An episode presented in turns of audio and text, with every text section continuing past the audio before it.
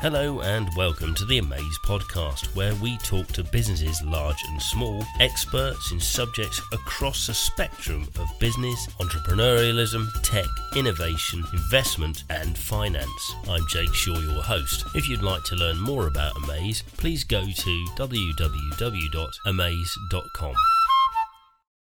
Hello, everybody. Today I am joined by Sally Graham from Fern Equity. Good afternoon, Sally. Hi, good afternoon, Jake. How are you? I'm very well, thank you. Uh, so, Sally, what is Fern Equity? Simply an impact investing brokerage. And what that means is I pair investors with businesses needing investment, all in the impact space. So, what gets me out of bed in the morning is any business or any ideas that advance any of the 17 sustainable development goals, which are goals set by the UN as how can we fix this world and tangible things we can do collaboratively, universally. And it's not as big as it is unreachable to some of the small businesses who can just you know employ a couple of people that's creating wealth that's helping people out that sort of thing on the other end of the spectrum you've got massive sort of climate change initiatives and stuff like that so i do everything i can to support businesses doing good things in those areas, but primarily they are making a profit. They're a, a solid business. Impact investment is, as you say, it's been sort of outlined by several organisations, not least the UN. This sounds like a really basic question, but what is investment? If someone has an idea, you might invest some time in listening to that idea and helping them make it a better idea or a broader idea, or just have confidence in that one excellent idea. And then, obviously, in monetary terms, if someone has a germ of a, a business idea, they put their back into it and, and prove that it's not just a dream and it's got something tangible.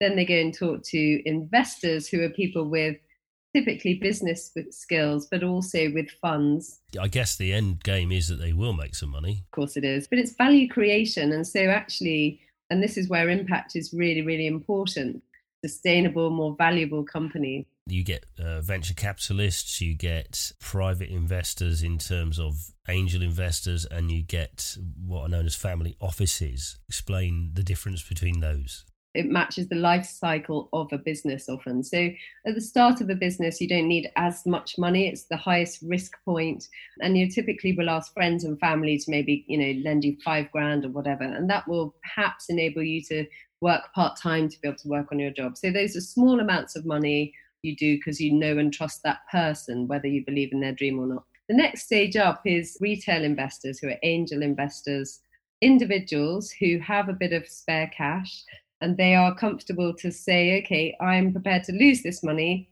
I'm prepared to make a good return or I'm prepared to just get my money back. But I want to work with a company because I find it interesting. But there are also, crucially, really good tax benefits. So I can get my corporation tax massively reduced. Then you've got the next echelon, the VC community. They're a real spectrum. You get micro VCs that do work at sort of angel level, but most of them work in the sort of investing something like two to four million in a business. And they really work with a broader sort of lateral view where they look at how the tech's performing and what sort of other iterations and applications it might have for growth in, into a sort of bigger business or so their VCs have a fund and they have a set time typically to get a return. So they want very quick growth and a quick exit point so then they can see when they're going to get their money back. And typically they lose about half that they touch and then about a third give something back and then a couple do brilliantly and cover everyone else's debt. So then the next level is family offices, and they will have set up different funds to fund specific businesses that perhaps were linked back to their businesses. They they tend to be um, more patient with their capital as well. So whereas the VC typically might have a sort of four year window of we need to see a return, the family might really want to see something that's potentially a legacy product. So that's something that you know 20 years later they've planted a forest or they've built a new factory that's employing loads of women and brilliant stuff. They're about the reputation and the look they don't want to risk their money but they're not worried about the huge wins. You know that's not as important to them.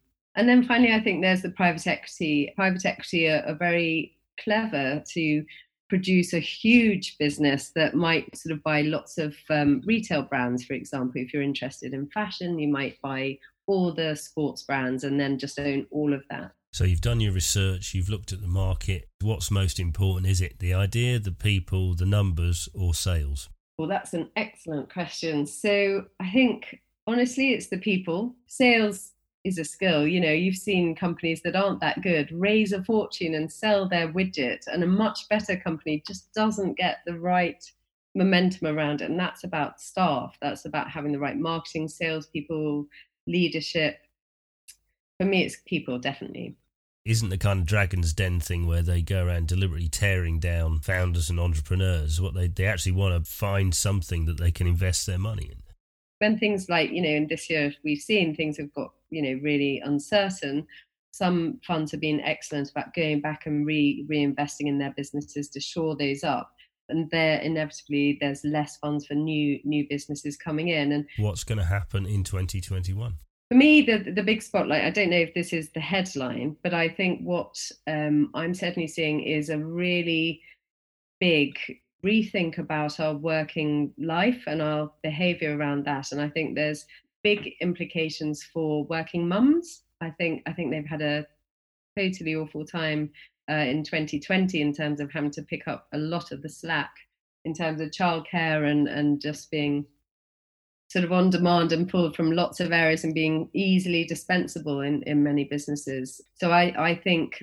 you've got a critical mass of those people, and I think we're going to start seeing hopefully more businesses set up by those women. And I, I think the good guys and clever, smart investors will get behind people like that. And that will demonstrate a sort of shift in actually let's really empower people. But I think, I think, you know, the days of job for life gone. I think days of, I'll just, you know, go for a few interviews and have that job. And that's me sorted for the next seven to eight years not really. You're responsible for your own sort of wealth management. You are responsible for your lifestyle. If you have children, if you have family, if you, you know, you're going to want to have the flexibility.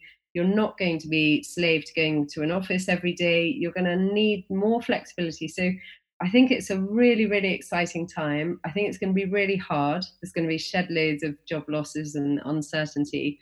But I firmly believe, I mean, the whole kind of VC as a movement came out of the darkest recession. And I really believe in the power of that opportunity.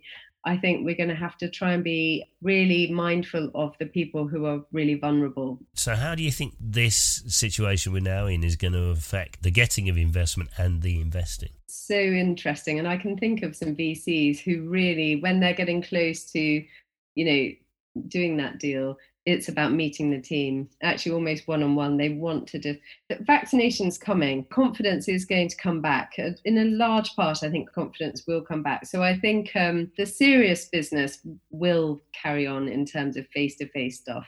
I think people have got more comfortable with presenting on zoom and there have been so many great pictures and the efficiencies. But i'm also excited about technology. You know i think the next big thing it's already here is is vr hol- holograms around a board table. I think that is the future, and I think that will become really, really exciting. You're here to help companies get investment and, in particular, impact investment. Sally, where do people find you if they want to find out more? Sally at fernequity.co.uk, website fernequity.co.uk. I'm on LinkedIn, Sally Graham, very approachable. Really, really interested to um, hear, you know, see new businesses, not just new businesses, but businesses that have been plodding along, doing brilliantly, you know, making a certain amount a year, who could be interested or open to some venture uh, investment or, or even an exit, because I just think that's a really exciting space as well. And um, yeah, and then by doing that, you create more investors. So let's let's do some more of that. There are people who want to invest. Get in touch with Sally. She will help you. Sally Graham, thank you very much. Thank you so much. Thanks, Jake. Thank you for listening. If you'd like to hear more podcasts like this, please go to www.amaiz.com. And don't forget to like and share this podcast.